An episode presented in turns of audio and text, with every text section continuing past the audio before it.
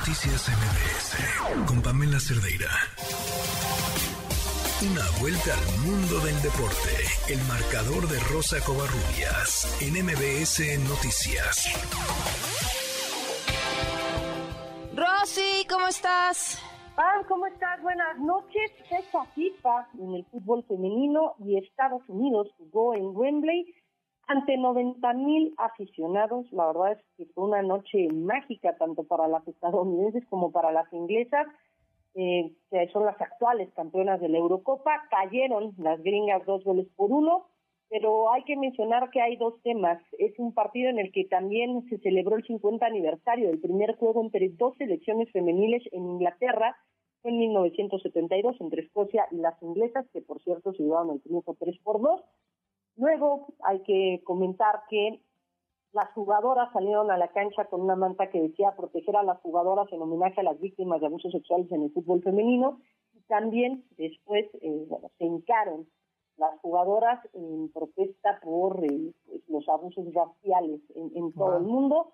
Y bueno, respecto a todo el tema que está aconteciendo en la Liga Femenil de los Estados Unidos, habló Megan Rapinoe, una de las voces que más se han escuchado ante las injusticias y ante todo ante todo este es ante todo lo que ha sucedido en esta liga. Vamos a escuchar precisamente a Megan Rapinoe.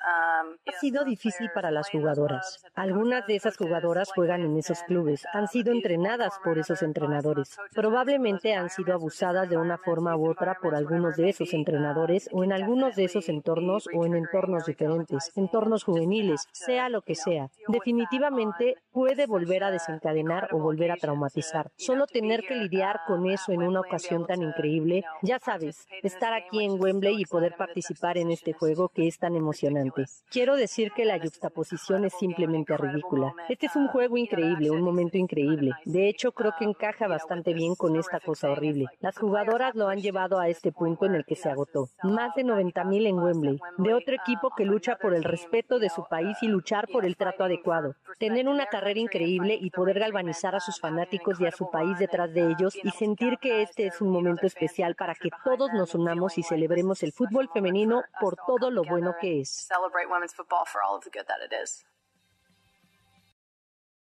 Han levantado las voces y se han levantado las voces en la selección de los Estados Unidos en defensa de las jugadoras. Mencionar, Pam, que fin de semana donde va a haber muchísima actividad en materia deportiva. Arrancamos también con la Liga MX, que va a estar en los juegos de repechaje. Cruz Azul enfrentará a León, Toluca en contra de Juárez, Puebla eh, frente a Chivas y Tigres frente a Necaxa y mejor de este partido solamente es un partido que se disputa en el repechaje y el mejor es precisamente que avanza a la liguilla.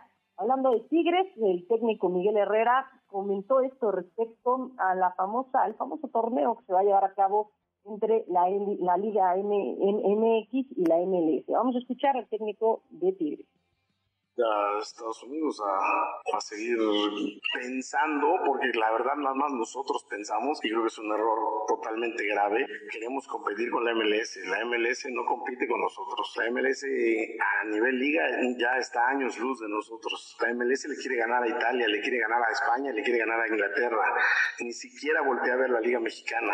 En la cancha todavía me parece que competimos y ganamos varios de los partidos, nada más que ellos tienen 30 equipos y nosotros tenemos 18 van al 2 por 1 para poder, casi casi para poder poder ganar un torneo donde te, te, superan en, cantidad.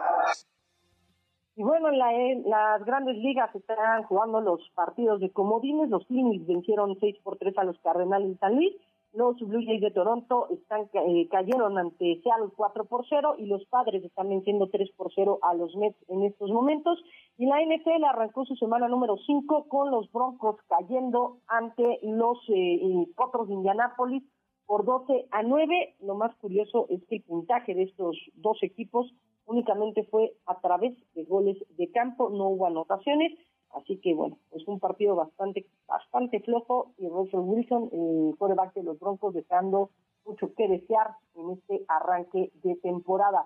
Fin de semana donde también va a haber Gran Premio de Japón, Checo Pérez y Max Verstappen, bueno, pues estarán peleando por los primeros lugares en la cual el día de hoy, la noche de hoy, y bueno, pues estaremos pendientes de qué es lo que ocurra la madrugada del domingo desde Japón con Checo Pérez. Pan, la información deportiva.